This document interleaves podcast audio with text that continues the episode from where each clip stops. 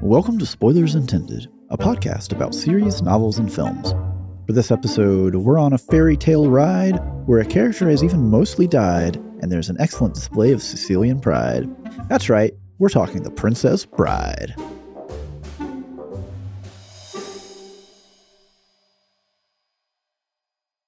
Hey, everybody, welcome to the show. I'm Steven Ford, joined as always by Andrew Knuckles Hello there. and Joel Killingsworth. Hello. I had to cut Joel off there so I could try and make Andrew choke on his drink. I was trying to take a sip of water, and then you were like, "We're starting right now." We're and I'm like, for it. Oh, I guess I have to stop yes. drinking. Yes. And start breathing. Yes, Adapt, improvise, overcome. I did that. So, as we've already alluded to, we are talking The Princess Bride today. A A, a true fairy tale classic that is in very high regard by many, many, many, many, many people. it's kind of a it was sort of almost a cult classic that became a nostalgia classic. It is a cult classic. Yeah, I think Uh, I think it didn't- fits the definition. It did not do well at the box did office. Um, whenever it came out, they did not really understand how to market it. no. and it just didn't do anything at the box office. Um, it's still, they still considered it. It, it didn't bomb. Right. It just it just did. It just, yeah, it just Yeah. kind of existed. I think it broke even. It whelmed. yeah. Um, but in in the Whelming. um, in the latter years, it has um, become a beloved fairy tale classic. Yes, the the direct the home video sales and then That that's future is times how- the DVD sales. Yeah. I mean, you know, that's how it works. Yeah, that is that is in fact how it works. But before we jump on down, just talking about all Princess Bride all the time, Into the pit of desolation. pit of despair. Just- Pit of despair. Yeah, I'm gonna start it with a D. Yeah. Oh my, we're gonna talk. Joel's face. we're gonna talk about some other fairy tales first. So these are fairy tales in film. We've all chosen films, and maybe some others that have uh, come before or after Princess Bride. Actually, mm, yeah, I guess I guess we can we can all do films.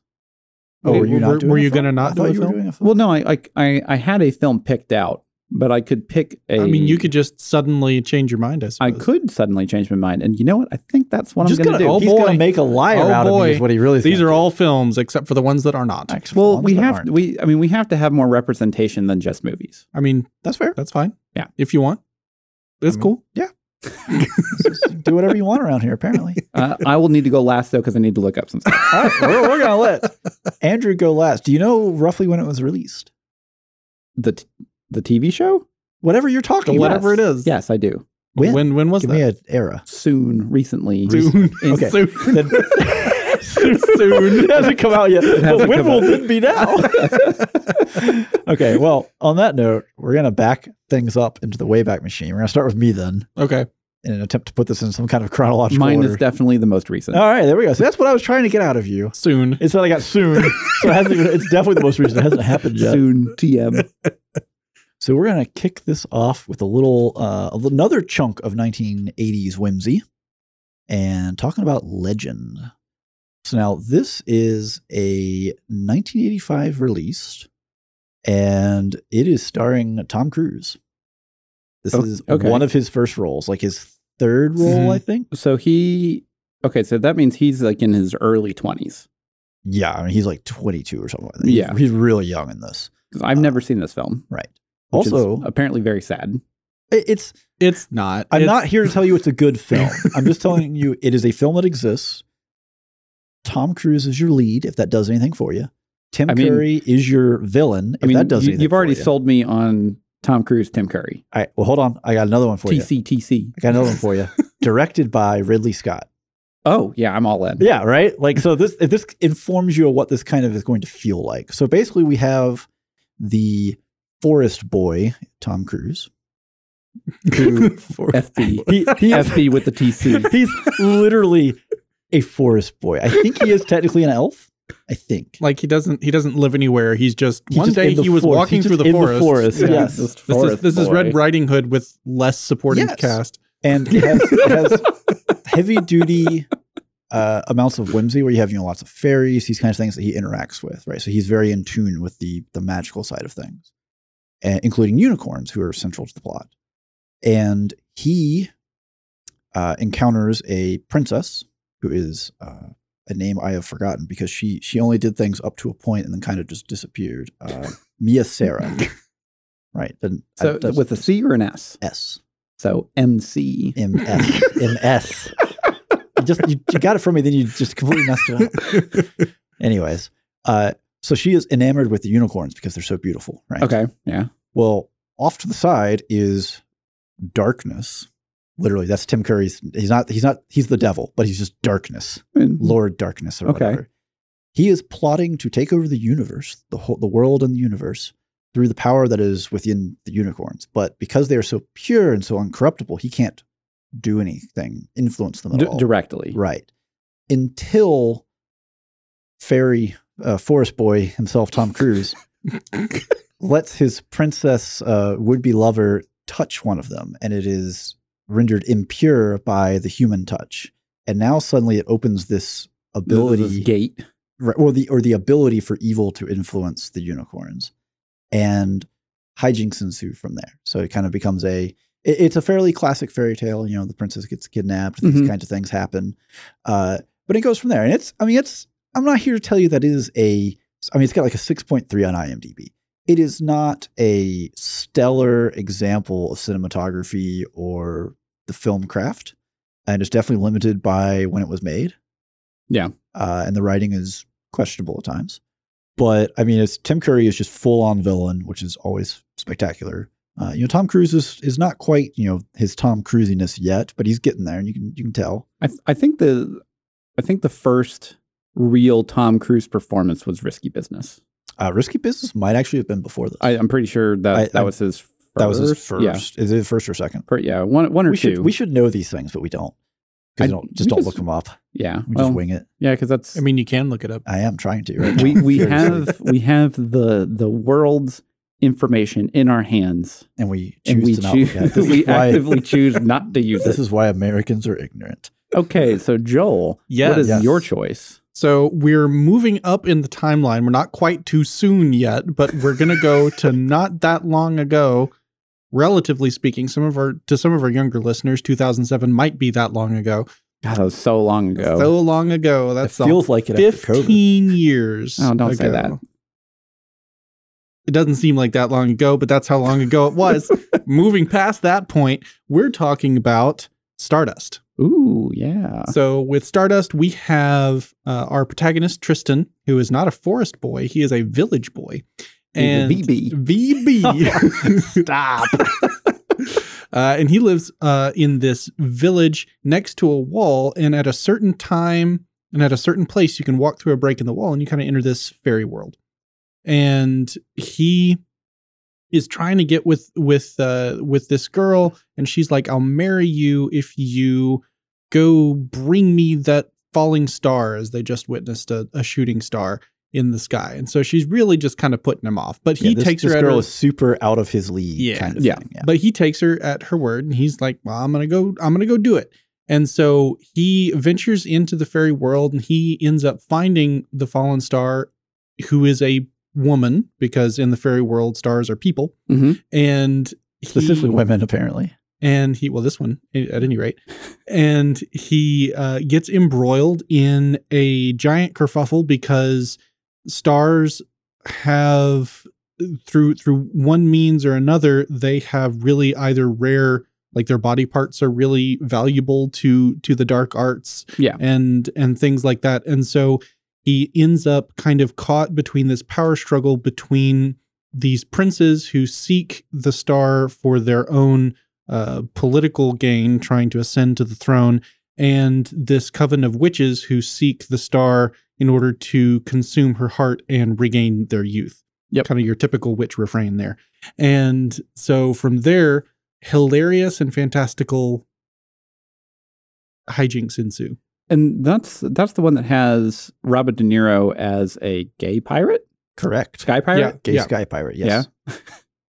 So that that is that that whole like the entire pirate section is absolutely It, hilarious. it also Yeah. has Henry Cavill Oh, you're right. Yes. it does, doesn't Yeah. it? as a minor role. He he is uh the uh, the girl that Tristan is besotted with at the start. He is her fiance. oh, Well, and he's so he's so young at that point. Yeah. yeah. too, Yeah. because um, that was 'cause he's right or he's maybe like I think two years older than I am. I don't know. Uh, I have no idea uh, how he's, old Superman he's, But it's also it's also worth noting that the lead is played by Charlie Cox, Yes. who is more recently known for Daredevil. Yeah, Daredevil fan. oh, that's interesting. Mhm. Yeah, no, it. This is one of those movies where you watch it and you're like, oh, I Oh. know this person. Oh, I know this person. Uh, so Claire Danes is the star. Yes. Mhm. Uh, oh, and in an absolutely phenomenal performance, uh, Father Weasley from the Harry Potter series Mhm. is a goat turned human. Yes. Yes, and it's Yes. absolutely incredible. Uh, the the voice of the narrator is Ian McKellen. So like there's there's just there's talent oozing. Star-studded M- cast. Michelle Pfeiffer is the witch, the lead witch. Mhm. Yeah, Mhm. so like there there are a ton of names and faces you would recognize in this movie. Yeah, I've o- I've only seen it once, but I I remember enjoying it when I did watch it. Yeah. Well, it's, it's just funny because there's so many stars. It kind of flew under the radar, you know, when it came out, which is surprising, just given, you know, the, the number of star or the amount of star power that's in it. Yeah, which is funny because you know it it, it matches Stardust, the name. Yeah. It's almost like they were trying, to no, that's not what they're, they're just trying no, to sell they were, they were just trying to get as, as many big names as they could. yes. Uh, but I, so I guess whenever it came out, I didn't, I never even heard of it until basically you kind of like pitched it to me a couple of years ago. Well, I mean, I even, I saw it in theaters, but it was the dollar theater. Okay. So it was one of those things where like, yeah, it, it had come out, but I didn't you know, run out to go see it. I don't, I, I feel like it wasn't marketed very well. Well, it was based on uh, Neil Gaiman Yes. book. Which is also, I think the book and the movie are pretty different. They are the the the ending. I don't know so much. I didn't actually read the book, I but I haven't kind of got it a either. synopsis of it, and the the through lines are yeah, similar enough. They're kind of kind of moderately generic fantasy through lines. Mhm. Uh, but the ending in particular is sort of a bittersweet fairy tale ending in It's- the book, It's very, whereas very Neil Gaiman esque. right, right. Yeah. Whereas the the movie, everything gets tied up with a nice pretty bow. yeah. But it's very, very heavy on the whimsy. Mhm. Okay, so uh, mine, we are now moving forward, and my my initial um, call was going to be Onward, which is a, a good modern fairy tale that Pixar did. And, and it would be more modern than, An- than Andrew, well, than Joel's pick. But not quite Correct. not quite soon. Not quite soon. yeah, uh, so this is actually okay. So this came out in 2018. Okay. Okay. It is uh, Hilda. It is um, basically an animated TV series Mhm. that um, is based on the graphic novel series of the same name by Luke Pearson. And uh, the graphic novels have a really cool art style and stuff. But uh, so this is basically the adventures of fearless Hilda, an 11 year old blue haired girl, along with her, her deer fox, Twig, moves to the city of Trollberg, where she befriends even the most dangerous monsters.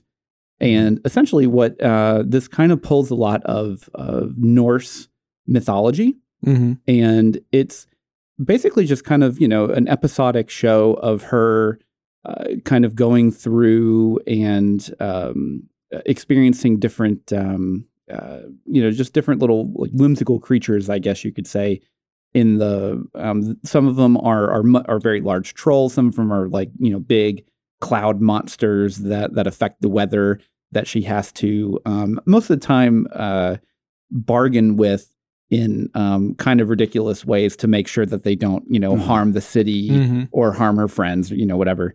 And um, then there's also um, uh, these little small uh, elves that are basically just um, they're like house elves, kind of, if that like kind of like the borrowers, if that Okay. makes any sense. All right. And they're really small. Those are very different from house elves. But yeah, okay, I'm, I'm Well, with you. I'm with you. Um, and they they the the quirk of these little house elf kind of guys is they are um, they love bureaucracy. So like so essentially like she has to sign contracts and figure out ways around the bureaucracy to Yeah. get them Rec- to like move out of her home. Mhm. Requisition the right form. Yeah, yeah, And um All right, and, that's and, good. and it's just like small little uh, quirks like that, which it it takes a a general fairy tale premise Mhm. and it kind of modernizes it a little bit to be kind of like the the quirky and funny um, and sometimes deadpan comedy Mhm. uh, to be. But the the show itself is really is really cute. Uh, it's on season three now, and they actually have a movie that came Mhm. out for it, and um, uh, totally worth worth the watch if you one if you have kids or if you just like these kind of shows. Uh, it's very chill. There's no drama Mhm. or anything. You know, all of the uh, the stories and plots that happen in, in each episode are, are always um, uh, Resolved. resolved. Mhm. And if there is any unresolved things, it's probably going to be resolved in the next episode. Yeah, and looking at the art style because I'm I'm looking up pictures of this on IMDb. Mhm. and The art style is very uh, it's adorable. Yeah, it's it's super cute, and the the it, it it actually works really well with the um it, you know it takes place in in a very fanciful world uh, where like there's these little like cloud dogs that just kind of Mhm. um, just like float around. And they just have little tails.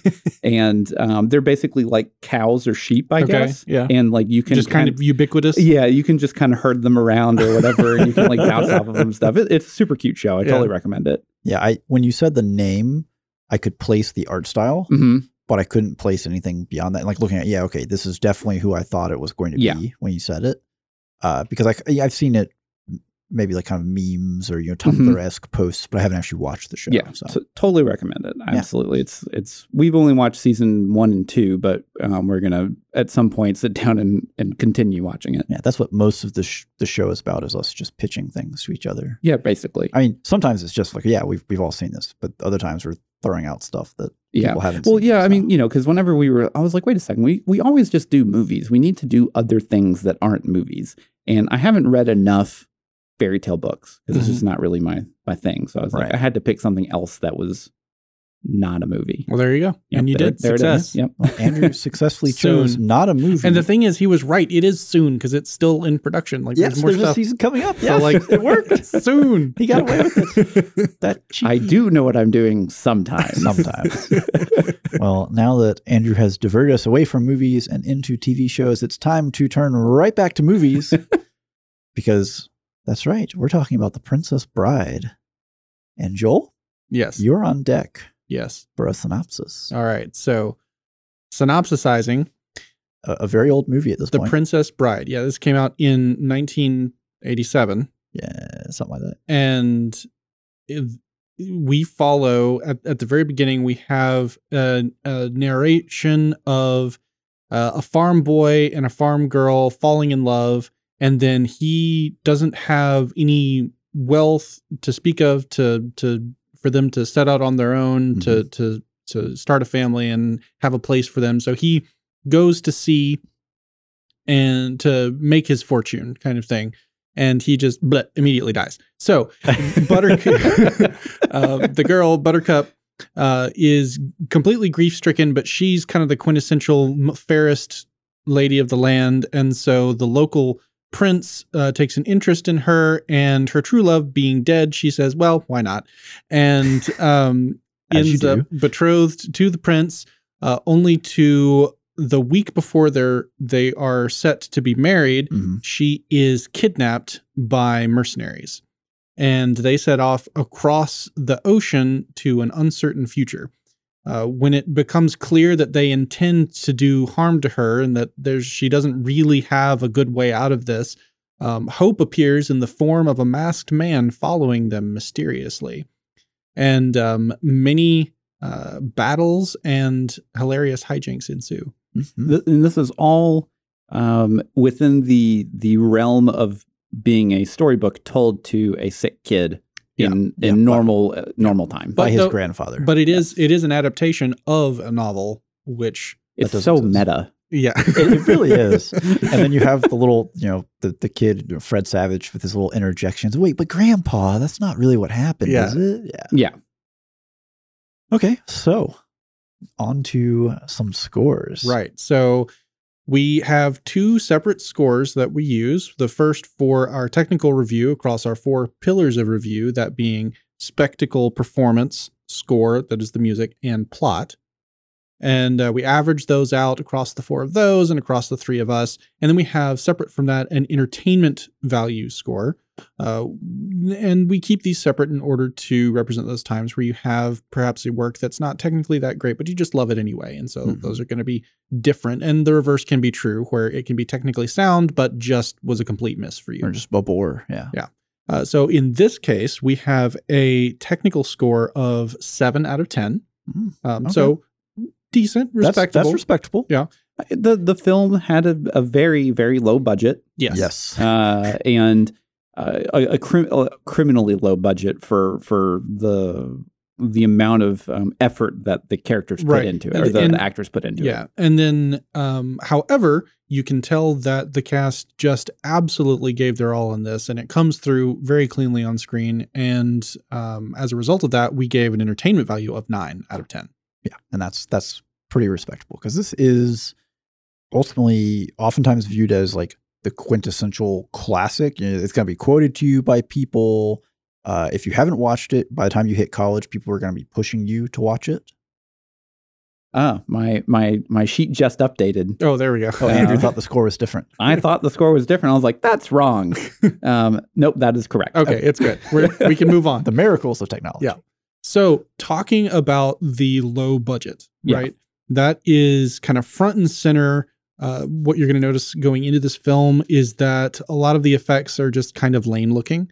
Um, the the actors are doing a really fine job and they're doing their best, and the writing is is fun and quippy uh, most of the time.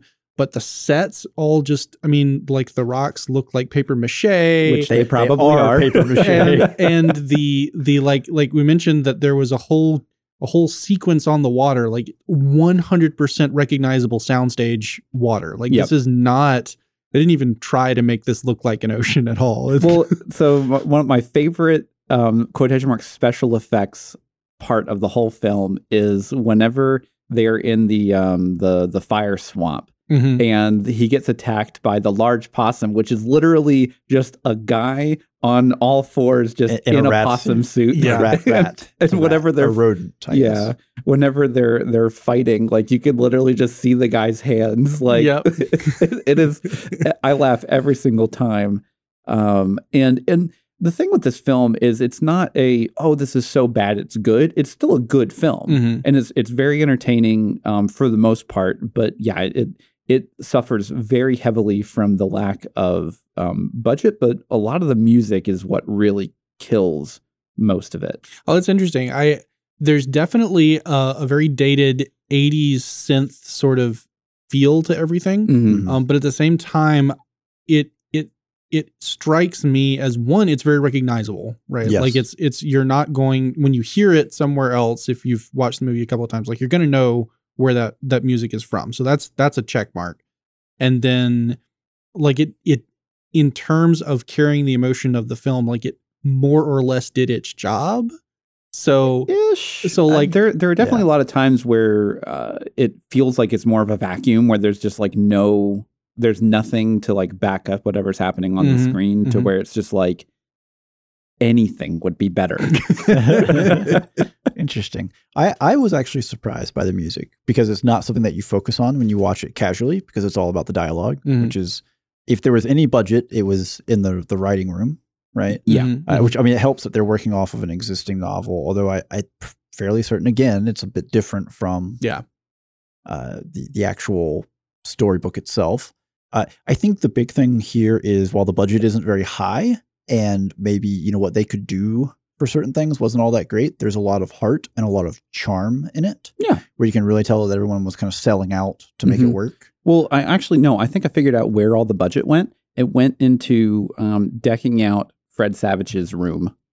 Oh, his room is is He's- like a kid's room. He's, he's Perfect. quintessential spoiled kid. Yeah. I, I actually was going to go a different way and say that it, it went into budgeting for Andre the Giant's beer consumption. I mean, probably. Yeah, I mean, it was it was it's a really fun film, and it's definitely uh, if you've never seen it before, and you and you like you know just uh, kind of you know just quirky you know fairy tale esque films, especially if you like Disney films, that kind of stuff. Like this is exactly you know kind of your your bag. yeah, this is this is a, a quintessential fairy tale set in a framing story where Mhm. you get kind of the the the grandfather kid and you know the the kind of the the sweet interactions of the kid coming around to appreciating you know the old codger kind of thing. Yeah. So And and I think ultimately the the thing that leaves its impression on you from this film is the clever dialogue. yes, Um, absolutely. Because there's there is a lot of just really quick comebacks and one-liners and plays on words that make this a eminently quotable film. very Mhm. very very quotable film. As you know, the concept of media review is centuries old. Really, that's all this is, except that instead of providing a spoiler free review, we're sucking life. We've just sucked 30 minutes of your life away.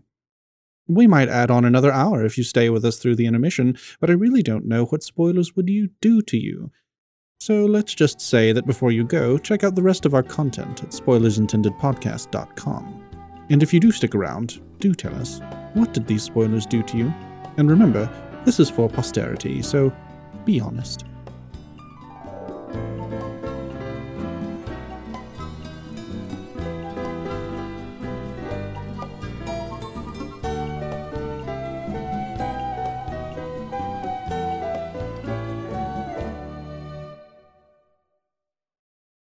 Alrighty, everyone, welcome back. Hope you enjoyed a quick little intermission because we are straight into the pit of spoilers. If you didn't get the message, it is all spoilers all the time from here on out.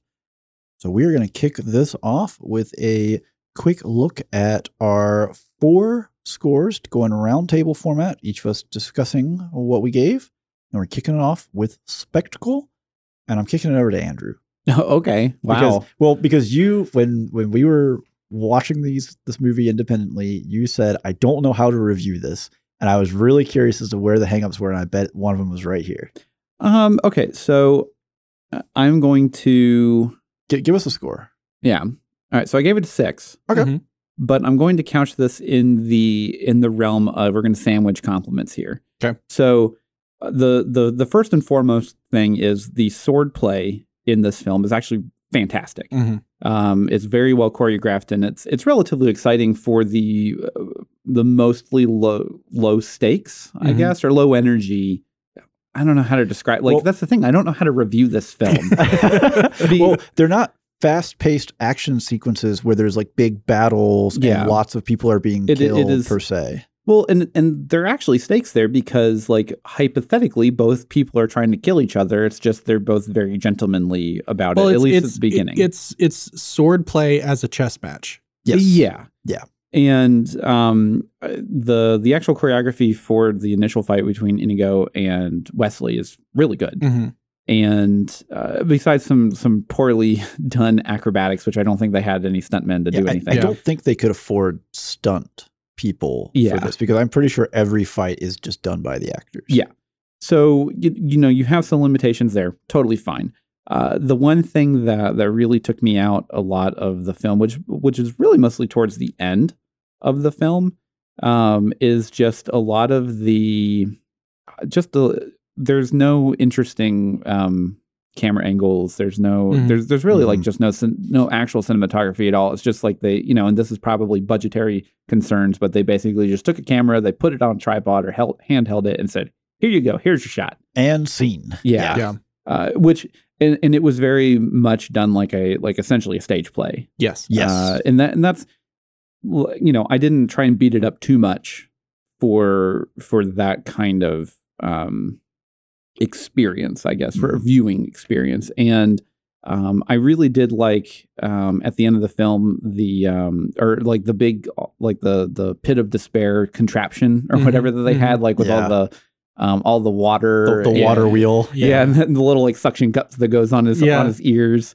Uh, you know, it's it's one of the things where you know anytime he moves, you can literally see them just like like fall off of his head Right, a little yeah. bit, and that kind of adds to some of the charm Yes. It does. I- I it does absolutely. because you're like they they literally had no money and they still made whatever this is. Yeah. Yeah.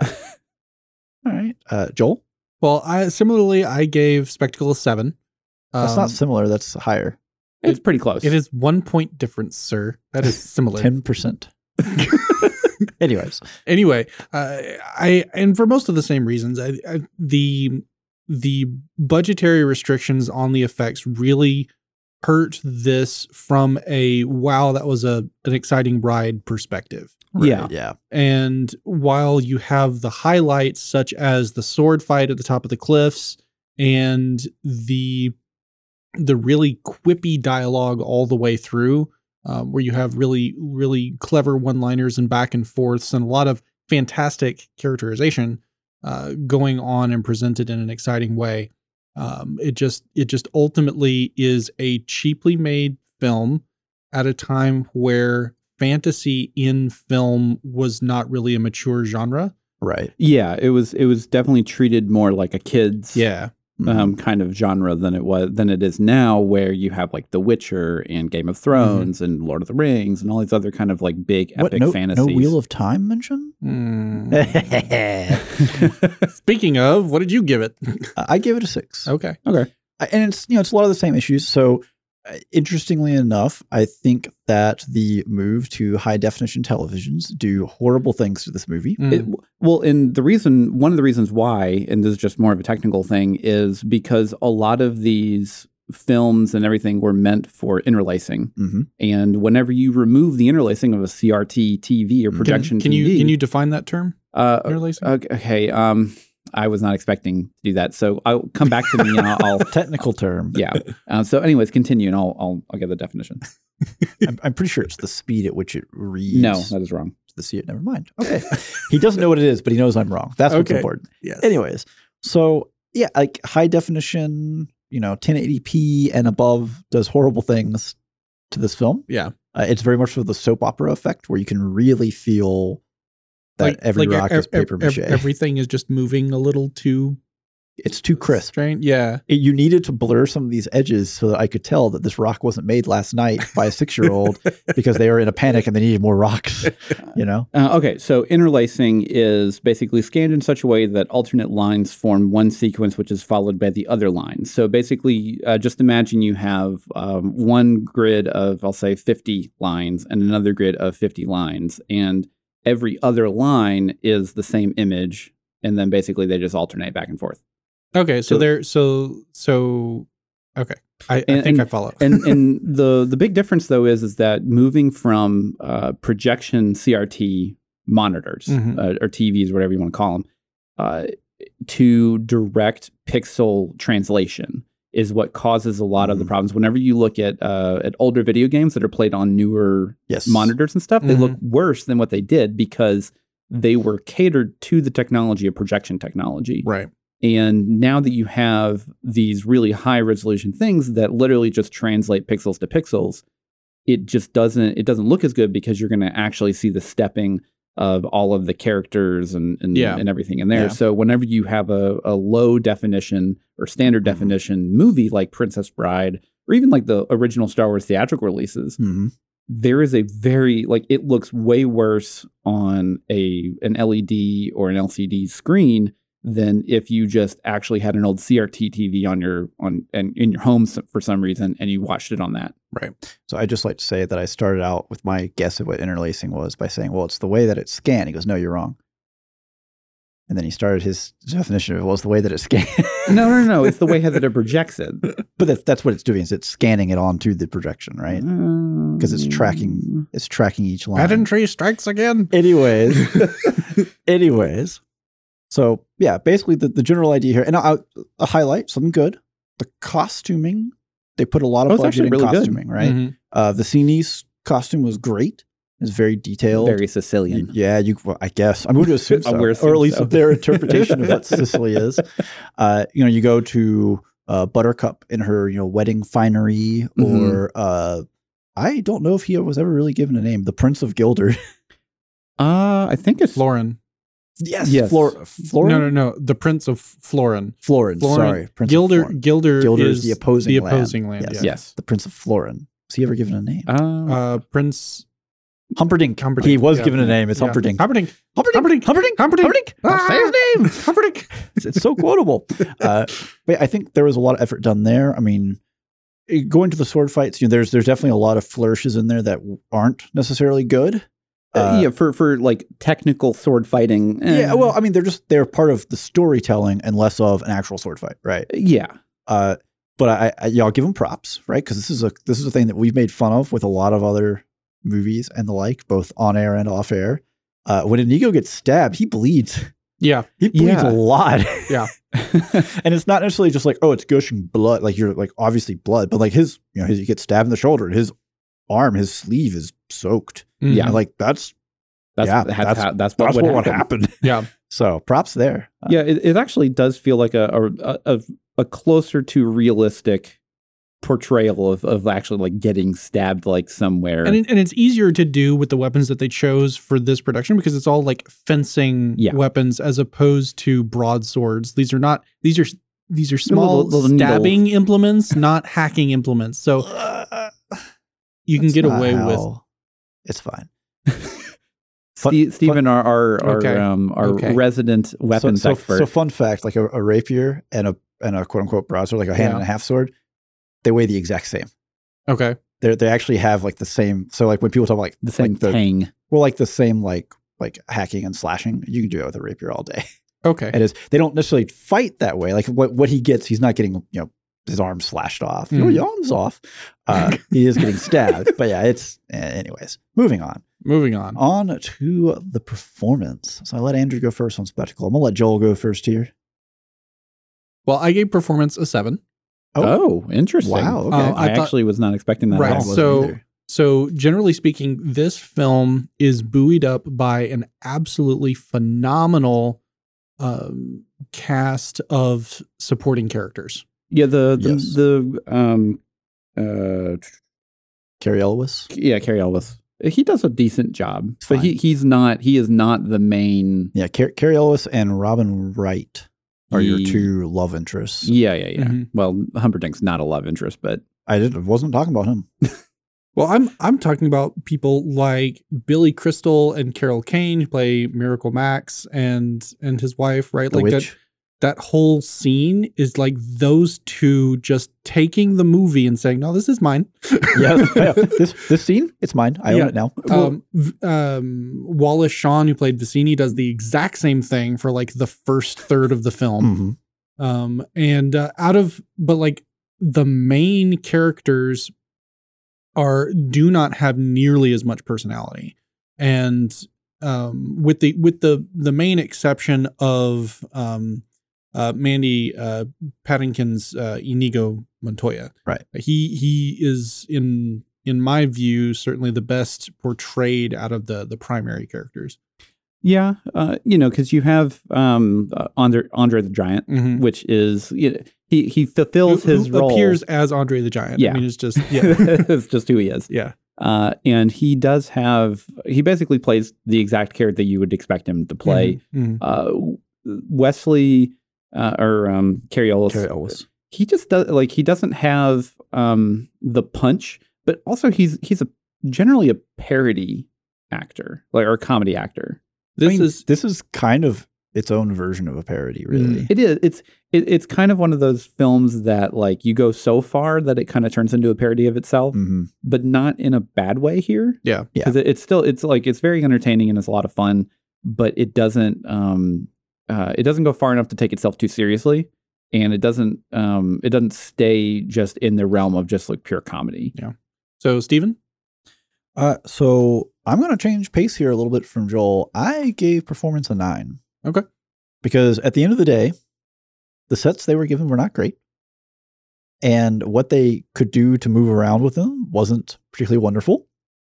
But they were handed a ton of dialogue and they absolutely sold out on it. And I think that that's part of it. It's not just that what was being said was snappy and could be a comeback, but also uh, the inflections. When you hear people quote this, they're going to quote it in the way. You know, you don't get "Hello, my name is Inigo Montoya." You get "Hello, my name is Inigo Montoya. You killed my father. Prepare to die." Like Yeah. you get, you know, uh, or or you know, like you said, Wall Shawn, right, as Vizzini. Uh, and I think even some of the limitations, like you, you've already said, you know, Andre the Giant appearing as himself, uh, because he at that point in his life was so weak that any scenes where he's holding uh, Buttercup, Mm-hmm. she's actually supported by wires. He can't Yeah. hold her weight, uh, even though I mean he's an absolute giant of a man, and you know made his basically living off of being the strong man at that point, just because of the the way his body had progressed. Mm-hmm. Uh, so I mean, they made do with what they had there, where he was kind of the big giant dude, but he was also kind of co- comedy Mhm. and not in like a funny, you know, haha comedy relief. He's kind of the wise comedy Yeah. Mhm. where you know he they'd be like, Well- the, the quiet observer. yeah, well, well, and you do it your way, my way. Okay, I like my way. What's my way? When you get a rock, you hide behind the boulder. When he comes up here, you hit him in the back of the head. My way is not very sporting. Yeah. like stuff like that is just like, oh, nailed it. yeah. Um, so yeah, I it, it- and again, you know, like uh, Billy Crystal, Carol Kane, just they take over the whole scene. Mhm. Like that is their five minutes or whatnot on screen. That is that is just their movie for those five minutes. Yeah. and, and the other characters just exist within that realm. Uh, there, there's not really a point that I would even say was weak, just because I think they did a good job of of making use of what they could with Andre the Giant. hmm Uh, I think the failings are going to come up a little later in this review, from my perspective at least. Uh, so yeah, Andrew. Yeah. Uh, so I also gave it a nine. Okay. That's right. Uh, That's right. That's my boy. Yeah. So the the one thing that that really shines, and, and you know, Stephen kind of touched on it, was just the fact that the performance for everyone they really sold out to to make it a fun experience for whatever you know budgetary restrictions that they Mhm. had, and you can definitely tell that that they they enjoyed shooting the film hmm um, and and all, all the characters had um, good chemistry together. Yeah. where like Mhm. you could definitely tell that um, they enjoyed doing scenes together. Uh, as far as I can tell, you know, like if they if they didn't, then they're very good actors. You Mhm. know, there you go. Yeah. Haha. That's Oh, funny how that wow. works. Yeah, it's funny how that Either way, works they out. get a nine. Ah. Yeah. but um, but yeah, like the only thing actually, I I'm not a big Billy Crystal fan, hmm so whenever he was like every time that scene happens, I kind of just tune out hmm Mm. because I'm just it's just not I don't like he has a very grating voice Okay. Yes, I mean he does though. and um I, I yeah it's just it's just one of those things I guess. Well, see, that's where Um, it's nice because it's it's kind of like the MLT, right? Where the button's so lean, you just get just a little bit of Billy Crystal, and then you don't have to deal with him anymore. He's not a main Yeah. character. Mm, that's Yeah, so if- perky. I love that. if, if he was a main character, I don't know if I could really enjoy the film. hmm Um, but yeah, the I, I think my my favorite standout character is uh, Vizzini. Like he's just Oh yeah. just It's so it is it it's the saddest part of the movie is the fact that he dies in the first like 30 Third, minutes. 30 yeah. minutes. Yeah. Yeah, just because he is he's such a uh, such a force of a character. hmm and just his quotes are just so funny. Yeah.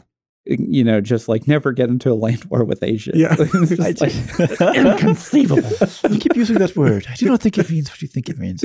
And so, what's funny to me is, and just to kind of rotate back uh, with Cary Elwes's performance, I think maybe some of his limitation there is that ultimately he is the cool character.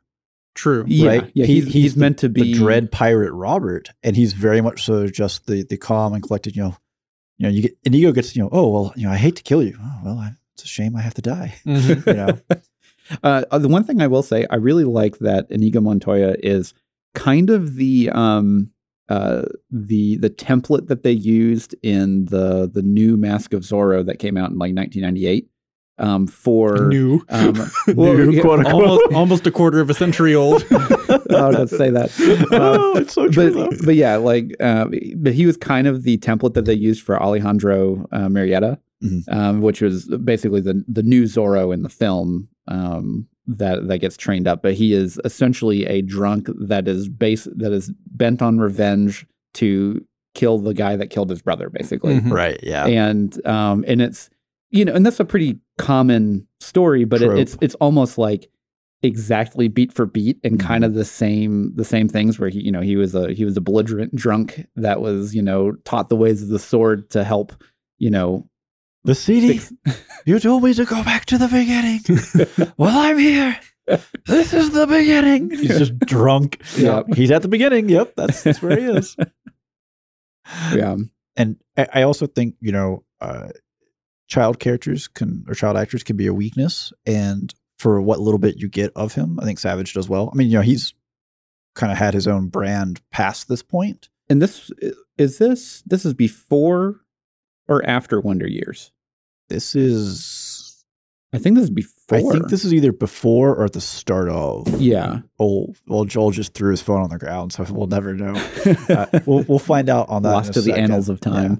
But I think he does a good job, and especially, and it's weird to call this the performance, but his interjections while things are happening, hmm and then the way uh, Peter Falk as the grandfather kind of be like, "Oh, well, I thought you were worried there." So I thought those were really great moments, not just as a performance, but also just as like the little beat of break of for the audience. Oh, well, this could be tension, but it's Yeah. not. Princess Bride was 87 Uh-huh. and The Wonder Years was 88. Oh, Yep, okay. there you go. Yeah. I was like, because he's, this is still like, because this is definitely obviously before The Wizard. Mhm. Um, and and just some of his other some of his other roles that I'm I'm used to seeing him in. So every Yeah. time I I watch Princess Bride, I'm like, oh yeah, it's him. Oh yeah, it's Prince Savage. Oh, go figure. Little, Yeah. he's little. He's so small.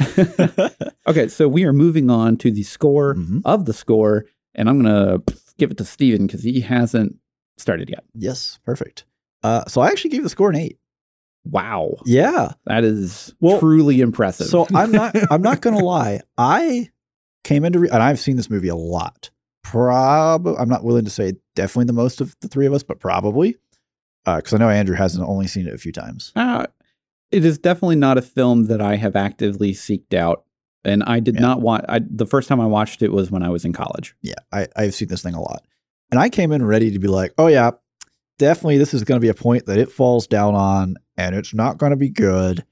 And I was like, wow, this is this is way better than I remembered because I think they did a really good job in a in a admittedly cheesy 80s, somewhat parody-esque, over-the-top way, but that fits for what you're getting Mm-hmm.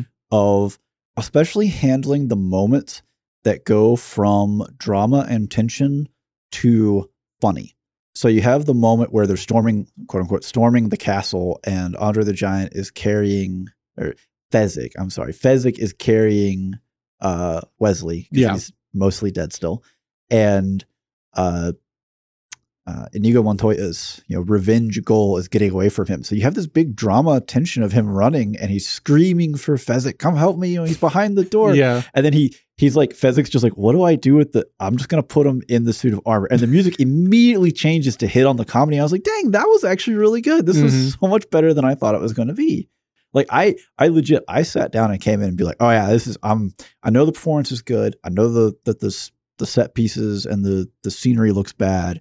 And I was like, "But I'm not sure, but I'm pretty sure the score was dumb too." And I was like, "Dang it, this was actually good." So I was honestly completely shocked to be putting up that score. So How very interesting. let's put up a juxtaposition, Andrew. What do you got? uh, Oh yeah, no, I want to hear it. Let's let's have a I gave it a swing. four. Oh, oh, I knew Um, this was going to be a big swing. so I will say that there are a couple moments that that do have or that do have like good um scoring to where you know like they they hit on the right right type Mhm. of emotional you know pangs here and there that was going to be one of my things was just whenever um uh, Montoya is like trying to knock down the door and then you know he puts and, and it He does like the, Westley the on the- brrr, brrr as he hits Yeah. the door. Yeah, um, which is really good. But unfortunately, there's so many other parts of the film that are either devoid of music or just have like like like like I swear it's just one person hitting a note on a keyboard for like like at least like two or three minutes and uh whenever i go this low on score that means that it, it actively like took away from a scene from me Mhm. where like most of the time like I, i'm i'm pretty forgiving when it comes to to music i'm like oh well, it didn't do anything for me and that's probably like a 7 Mhm. or, or a six at, at the worst but then like there's definitely there were definitely times where i was watching a scene and i was like there's nothing here Mhm. and I'm just watching this and like there's just nothing. Yeah. And and that that's what that's what really killed a lot of it for me. okay. Um and yeah, like so whenever there was music, it was fine. Um and there was a couple like like I'll say like a handful of good moments here and there, but for the most part it really just actively detracted for me. Mhm. yeah, and I, I would definitely agree that I don't think there are any like massive, amazing like high points on the music because I mean, Mhm. it definitely was not, or at least as far as I know, it wasn't an orchestra playing this. They had you know a couple people Yeah. like tops. Yeah. Uh, and- one one or- guy in a or, closet. or one dude working really hard on a keyboard. All right, all right, time to do time to do the bass. All right, all right. Yep. That's it. All right. Now we need little drums. All right, all right. No, little, little guitar. All right, nailed it. Yeah. Joel? Uh, well, I was gonna say that you know I'm I'm in the middle here, but the the low end is so far down that I'm really just up at the top, and I gave it a seven. Okay. Yeah. Um, and uh, you know I'm sorry. I already gave most of my Don't apologize. my reasons in the spoiler free section. Mhm. Um, but you know the the biggest knock on this was I mean there, there's a mixture of some misses on on Mhm. moments that that could really use with some dramatic Yeah. Underpinning. Uh, but also just like the style is is really dated. Yeah, well, that, that's th- like whenever I, you know, I said I didn't really know how to review this Yeah. because I'm like, this is not a parody. It's also not a comedy, but it's it. But it is. But it kind but of it, is. But Yeah. it knows it's funny. yeah, yeah. like it's such a weird genre of a film hmm It that really is. because like if you're going into like a pure parody, like if we went and you know reviewed Robin Hood Men in Tights Mhm. for an Mhm. example, like that is that is That is the another only- another Cary Elwes. yeah a fantastic film. Yeah. um, but it's definitely one of those where like, how do you score the score because like you're not really there for it, if that No. makes sense. Yeah, I mean, it for for something like that. Again, Yeah. it's it's how do how well do you sell the shift from you know the high fantasy drama to womp womp, right? Yeah. So, Yeah. and that that for me again was where I was so surprised. Like, wow, they they really like worked hard to to handle both sides. Like they, because on some levels, it's really easy to look at this movie and say, oh, well, well, I don't know if they realized that they were making something this funny. And then you hear something like that and like, okay, yeah, no, they knew. hmm Yeah, it, yeah, it's just a very weird film. Anyways, continue. Sorry, Joel. yeah. No, so uh, moving on to plot, um, I'm gonna go ahead and take this one. Go for Sure. it. Um, I gave plot an eight.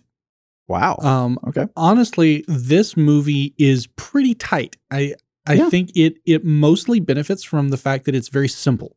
Mhm. Um, there there's not a lot of players. There's not a lot of convoluted chicanery. It's just Uh, What you clearly cannot choose the cup in front of me. uh, okay. There are convoluted gags. There we go. Yeah, yeah, but that like, but that's not an actual I, plot I point. know, Right, I yeah. know. Let me make my own gag on but, a gag. But you've got you've got the the warmongering prince who has set up a scenario by which he can blame his enemies for a um, a beloved soon to be princess being slain Mhm. and and have a justification in the eyes of his people for going to war. right. And that is a in and of itself is a very simple scheme. And the things that it, it pulls in don't really add a lot of complexity to that. And so that's it's hard to mess that up. Mhm. And they didn't. So um, the main thing that I would kind of harp on here for plot is um, when you transition from the sequence of events that started by the princess being kidnapped by Vizzini and co.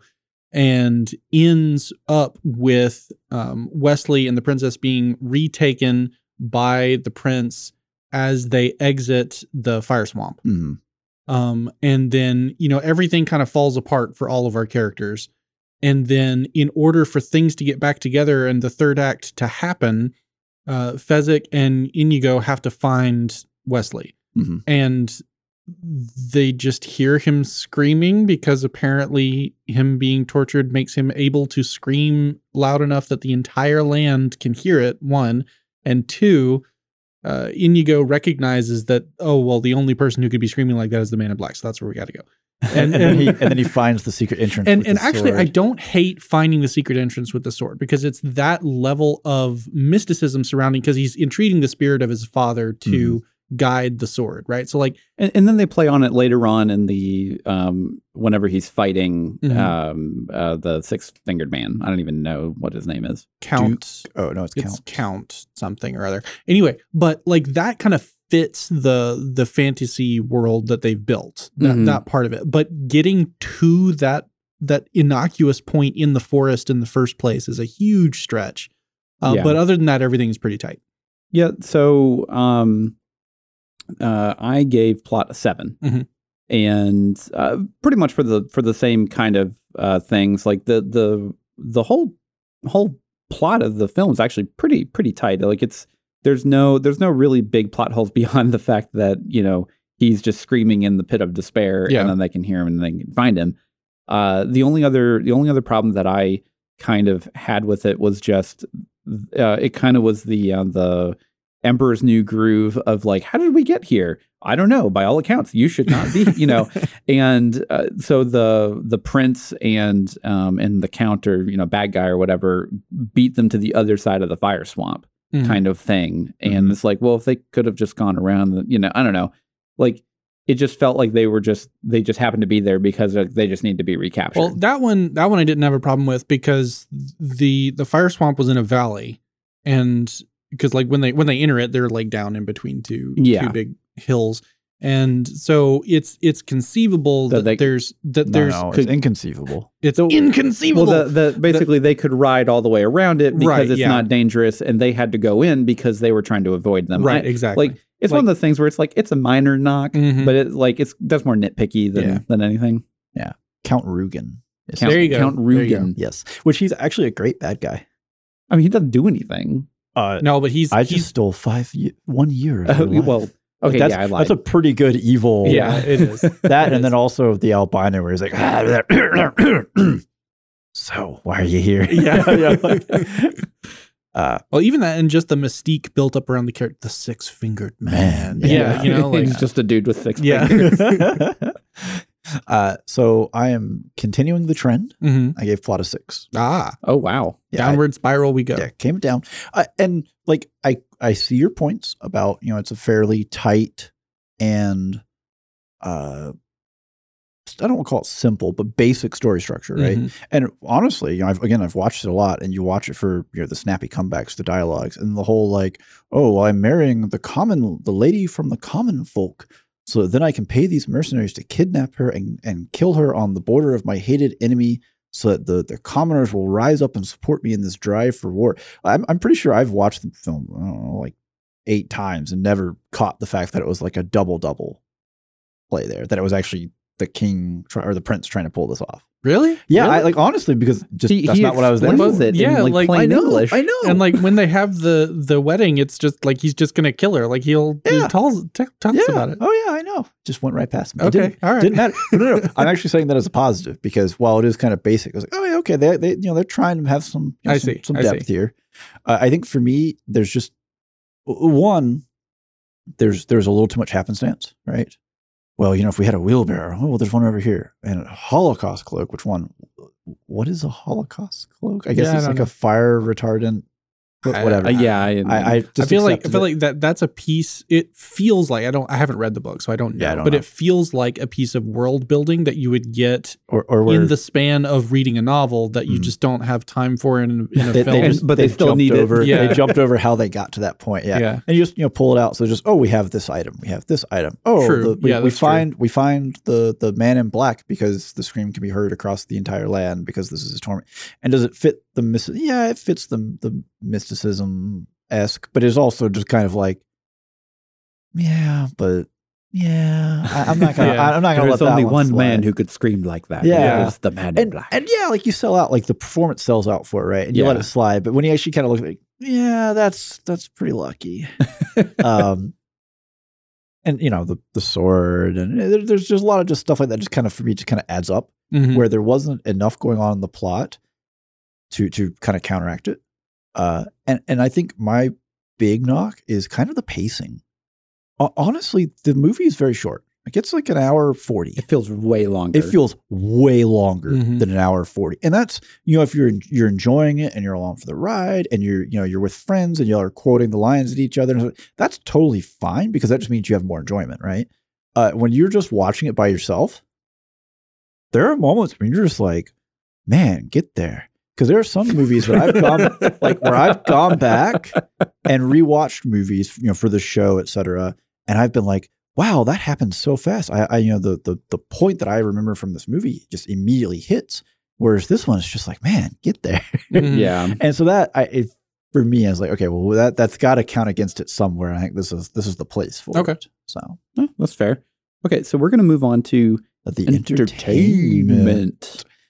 That was not planned, but No. it happened. And Eye neither was it contact was made. executed. Uh, so- hey, so now.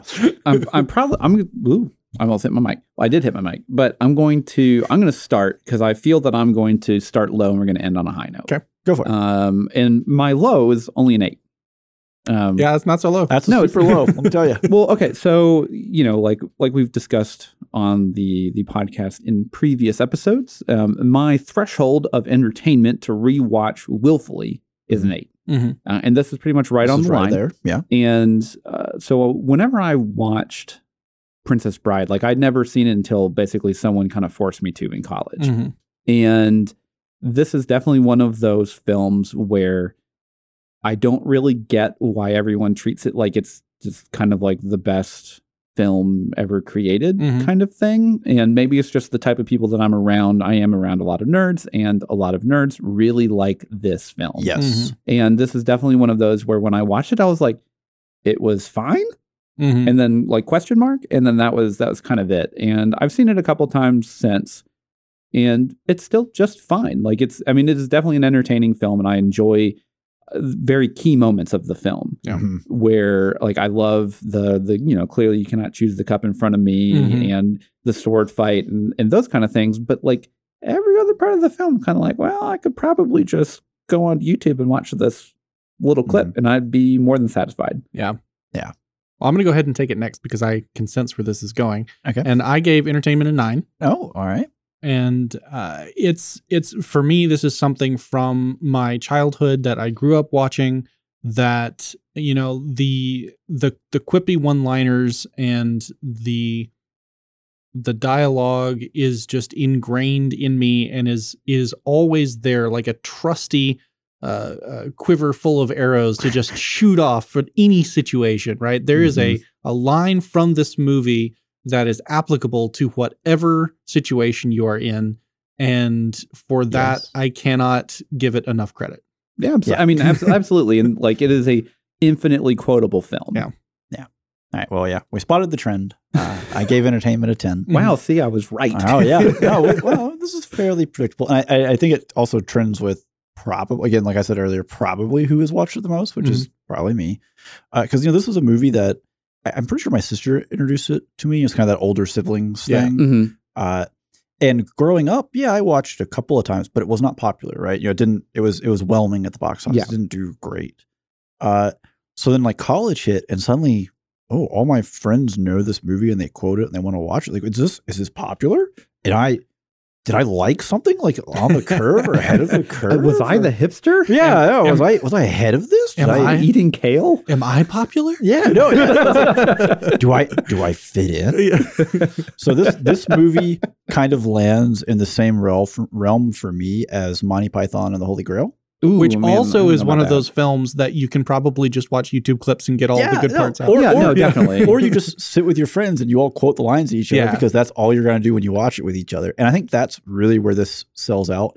Watching it by yourself is just kind of yeah, it's a film. It's not like the most amazing thing, but putting it on with a bunch of people around, everyone's going to throw quotes at each other, and there's going to be all kinds of random hijinks that's going to happen around the movie. Really adds to it. I Yeah. think. Well, and it's it's definitely a film that it is more enjoyable with more people. Yes. Uh, and if you are watching it, you just throw you have a bunch of people over and you're just kind of all hanging out and stuff, and you throw it on. That's that is totally worth it because it is a an unobjectional fun film. Mhm. So, and that's that's why I kind of put the the uh, Holy Grail with it Mhm. because both movies are objectively stupid.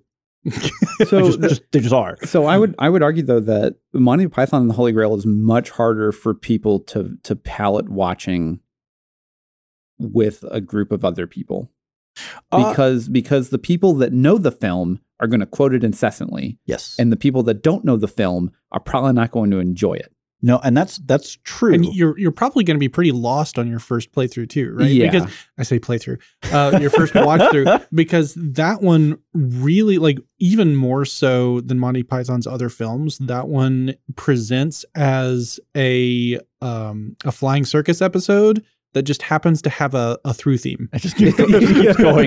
Yeah, It- yeah, it really does. Okay, anyways, moving back to Princess back to Bride. Princess Bride. Yeah. Sorry, I, I diverted us. I threw another film in there. and Everyone's like, "Ooh, film!" Yeah.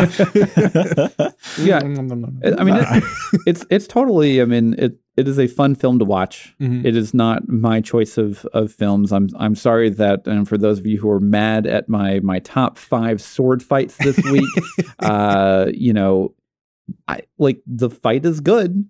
I mean, on the flip side of that, uh, you know, keep an eye on the top fives because there might be omissions that are omitted on purpose, and that Yeah. might be Yeah, a preview are for what's coming pushed out that down week. for a reason. Mhm. Uh, although I will say, people there are people online who will say, "Oh, well, that fight is referenced by you know people who are teaching fencing," and other people come back and be like, "Uh, "No, fencers will say, hey, yeah, this this tiny."